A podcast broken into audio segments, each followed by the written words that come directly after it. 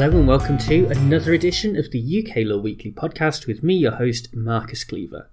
This week we're going to be looking at the case of Attorney General's Reference Number 1 of 2022, and the citation for this case is 2022 EWCA CRIM 1259.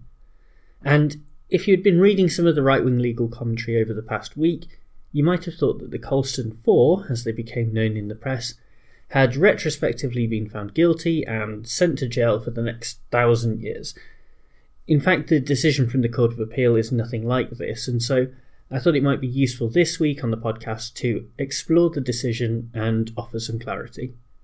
At the time of the verdict itself, I did talk in my newsletter about the importance of jury trials and how politicians were operating to undermine this feature of the Constitution, but I didn't really talk about the Attorney General's reference. There might have been a few grumblings here and there on Twitter, and I'm certainly not Suella Braverman's biggest fan. But the truth of the matter is that she is entitled to make references on points of law, and this is an interesting decision that does provide some clarity. If you are not familiar with the case or have perhaps forgotten about it, then its origins are back in 2020, and the Black Lives Matter protests that began in America and then also had an impact here in the UK. During one protest in Bristol, a statue of Edward Colston was torn down from its plinth and pushed into a harbour nearby. 4 defendants were charged with criminal damage, but were later acquitted by a jury. The reference does not affect that decision, but instead asks the higher courts to consider a point of law raised in the case that is of general public importance.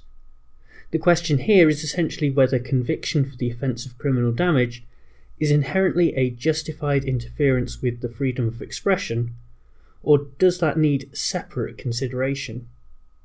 The legal basis for this question arises from the 2021 Supreme Court decision of DPP and Ziegler, where protesters disrupted an international arms fair by lying in the middle of the road and using lockboxes. In that case, it was decided that the legislation must be read in a way that is compatible with the European Convention on Human Rights, and so the trial court must consider whether interference is proportionate. There is an episode of the podcast about that case that you can listen to for further context, and I'd encourage you to do so. Anyway, for now, on the basis of Ziegler, the judge instructed the jury that if the other defences raised by the Colston Four should fail, then, quote, "Are you sure that convicting the defendants of criminal damage would be a proportionate interference with their rights to freedom of thought and conscience and to freedom of expression?" End quote. As I said at the start, the proper interpretation of Ziegler is a totally legitimate question for the Attorney General to refer, and honestly it seems like it is something that will be clarified by the Supreme Court anyway soon, in the context of the reference by the Attorney General for Northern Ireland in relation to the Abortion Services Safe Access Zones Northern Ireland Bill. Here, the Court of Appeal answered the question by looking at the recent High Court case of Kishuran and DPP and agreeing with the conclusion that Ziegler, quote, "does not lay down any principle that for all offences arising out of non-violent protest, the prosecution has to prove that a conviction would be proportionate to the defendant's rights," end quote. This distinction between violent and non-violent protests is important, and we will come back to it later, but for now there was a question raised whether Kishuran was incorrectly decided on the basis that the courts can't treat Parliament as enacting a criminal offence that, in itself, deals with the issue of proportionality to the extent that no further consideration would be required by a jury as a separate matter. This prompted the Court of Appeal to discuss proportionality in some depth. There was an interesting argument put forward that if the Criminal Damage Act is from 1971 and the Human Rights Act is from 1998, then Parliament would not have considered the issue of proportionality, and so it is up to the courts to do so instead as a separate consideration when dealing with an offence from the earlier Criminal Damage Act from 1971.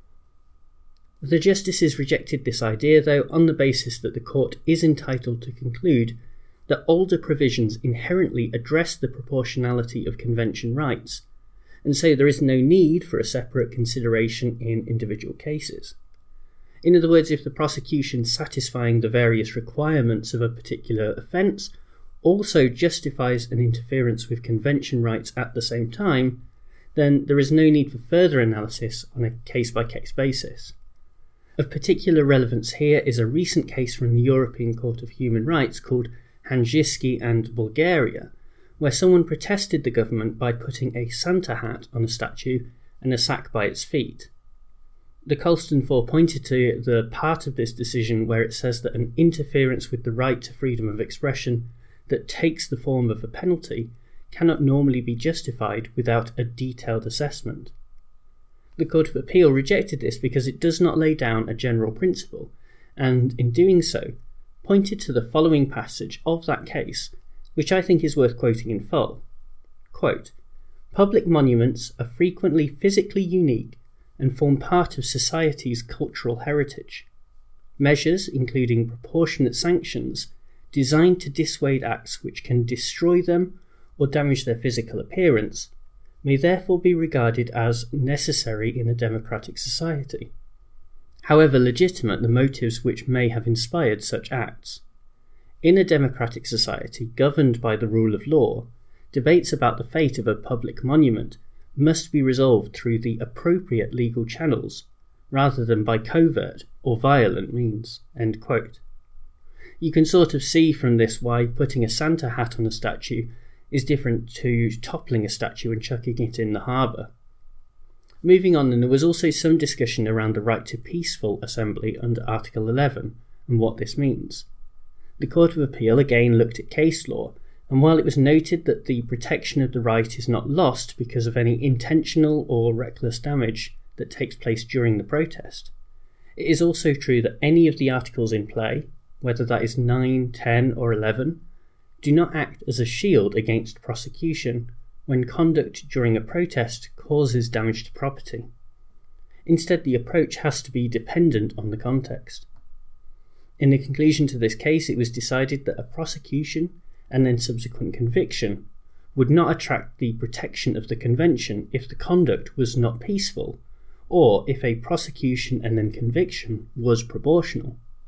Hopefully this discussion of the case helps to provide a little clarity after politicians like David Wolfson have helped to sow confusion on Twitter. The Attorney General was always entitled to refer a point of law to the Court of Appeal, and the decision by that court is by no means absurd. However, I also don't think that means we have to necessarily agree with what the Court of Appeal decided. Rights like the freedom of expression are central to any democracy, and it often has to be emphasised that this right should only be interfered with in very limited circumstances. Having extra protections in the court in the form of a separate consideration for juries does not seem like it would be a bad thing, and indeed seems reasonable given that the penalty could well be a prison sentence. In any case, this is clearly an area of the law that is still not totally nailed down, and I think we are likely to see more cases over the coming years that help to provide some stability. This judgment does that, but it is not the end of the legal debate. Just this past weekend we saw a protest against private jets, where a person poured human faeces and urine on a Captain Tom memorial. How should this be prosecuted, if at all, in the light of this case? The people who appear to be responsible for the memorial have said that they will seek a prosecution for criminal damage, and many will be appalled by the action. But then again, protests are designed to shock. Interestingly, this judgment uses water-soluble paint as an example of the sort of thing that could be sufficient to bring a prosecution, and yet it would be disproportionate as a response in human rights terms. Fecal material is a long way from water-soluble paints, but they are similar in the sense that they do not do permanent damage and are not violent in the same way that toppling a statue is. Politically, many would support a prosecution, as they would for members of Extinction Rebellion, but the law has to separate the political message from the legal implications of the action, and that is what the courts are currently trying to do across a number of cases. The legal Twitterati might spend their days getting sore over decisions, but ultimately the courts have a serious job to do. Well, thank you very much for tuning into this podcast.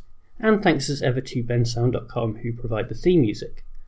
Quick reminder before we go that if you would like to support the podcast and help to keep it ad-free, then you can subscribe to my newsletter and earn yourself some nice perks, including more content from me each week and a free ebook on how to answer essay questions on a law degree.